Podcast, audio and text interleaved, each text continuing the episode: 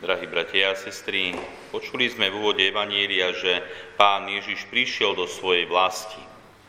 A je možno také prirodzené pre človeka, keď príde do svojej vlasti, alebo tak pekne povedané, že do domu svojho otca, že mu je tam dobre. Predsa má tam priateľov, známych, možno rodinu, prostredie, v ktorom vyrastal, v ktorom sa formoval, čiže istým spôsobom naša vlast, alebo náš domov, alebo to, odkiaľ vychádzame, malo by nám byť blízkym. Možno to bolo aj pre Ježiša, to nevieme presne, ale vieme to, že pán Ježiš prišiel do svojej vlasti a ľudia, ktorí tam boli, ktorí ho videli vyrastať, ktorí s ním strávili určitý čas, na jednej strane ho počúvali s údivom, pretože hovoril ako nikto iný.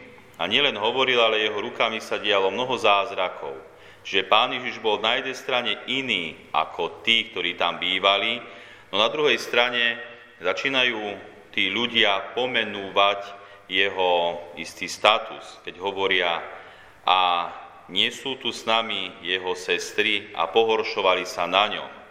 Ďalej hovorili, bari nie je tesár, syn Márie a brat Jakuba, Jozesa, Júdu a Šimona. Čiže na jednej strane pán Ježiš je jeden z nich, na druhej strane je iný, na druhej strane je výnimočný. Ako sme počuli, pohoršovali sa na ňom. A hoci Pán Ježiš prichádza do tej svojej vlasti, o ktorej sme počuli, predsa nie je to úplne tá vlast Ježiša Krista. Aká vlast Ježiša Krista je? Určite nebo. Pán Ježiš prichádza z neba. Pán Ježiš ako Boží syn, ako Boh sám prichádza od svojho Otca, ktorý je v nebeskom kráľovstve. Tá skutočná vlast, ktorá je Ježišová, je práve nebeské kráľovstvo.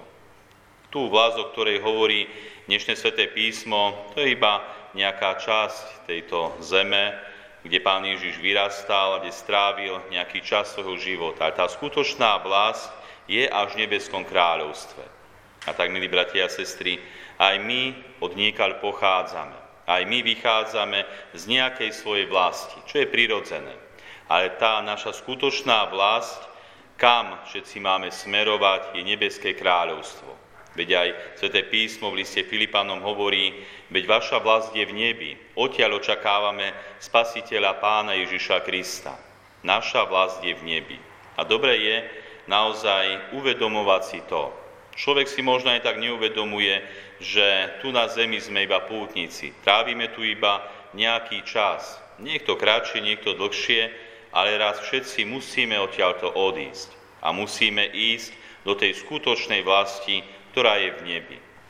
A o takej skutočnej vlasti v nebi si veľmi silno uvedomoval aj svätý Ignác Antiochísky biskup. Veľmi si uvedomoval, kde je jeho skutočná vlast. A preto sa nebál rôznych trápení a ťažkostí tohoto sveta. Istý príbeh hovorí o tom, že svätý Ignác Antiochísky bol odsúdený na smrť pod zubami divých zverov. Keď sa to dozvedeli kresťania v Ríme, začali vyhľadávať pre neho protekciu, aby dostal milosť. On im povedal toto. Túžim byť predhodený divým šelmám podľa vyneceného rozsudku.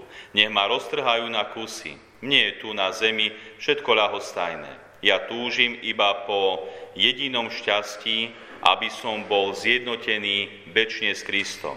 Nebojím sa ani ohňa, ani kríža, ani šeliem, ani polámania kosti, ani oceknutia údov, ani rozmliaždenia môjho tela. Ja túžim iba za tým, aby za nás, ja túžim iba za tým, ktorý za nás zomrel a vstal z mŕtvych a preto sa nedajte pohnúť nejakým citom voči mne.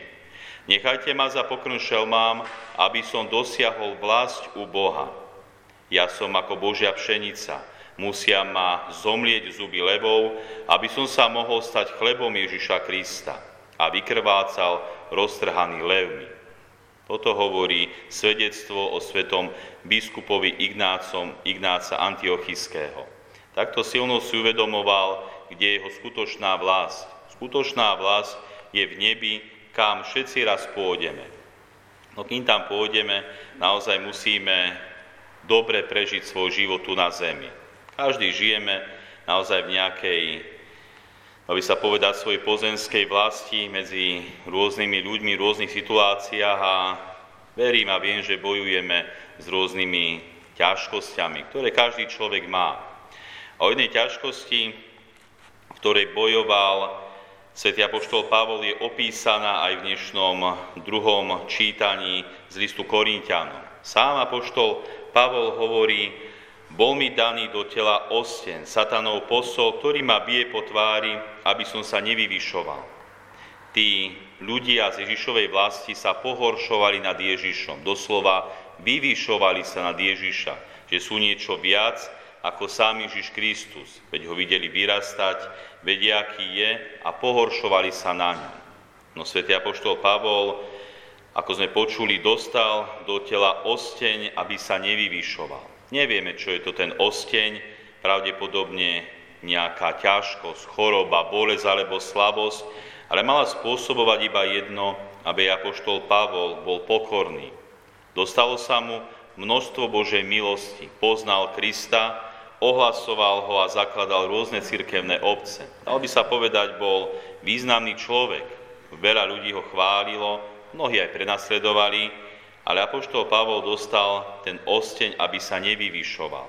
Možno aj nám Pán Boh požehnáva rôzne ostne, alebo rôzne ťažkosti, rôzne kríže, nie aby nás ubíjal, ale aby nás skrze pokoru privádzal k Božej milosti. Kde Sveté písmo hovorí, že Boh pokorným dáva svoju milosť. Aj my potrebujeme Božiu milosť, aby sme správne kráčali týmto životom. Uvedomovali si skutočné hodnoty a aj tú skutočnú vlast, kam všetci smerujeme, ktorým je nebo. A naozaj do neba nepríde pyšný človek, ale pokorný. Preto aj my vnímajme tie rôzne osne, na ktoré, ktoré nám Pán Boh dopúšťa. A príjmajme ich v duchu, ako ich prijal apoštol Pavol. Sám povedal v závere dnešného čítania, keď som slabý, tedy som silný. Keď som slabý ľudský, tedy môžem byť skrze Božiu milosť naozaj silný. Aj my využívajme skrze pokoru túto Božiu milosť a silu, aby sme naozaj správne išli a všetci sa raz stretli tej skutočnej vlasti, ktorým je nebo. Amen.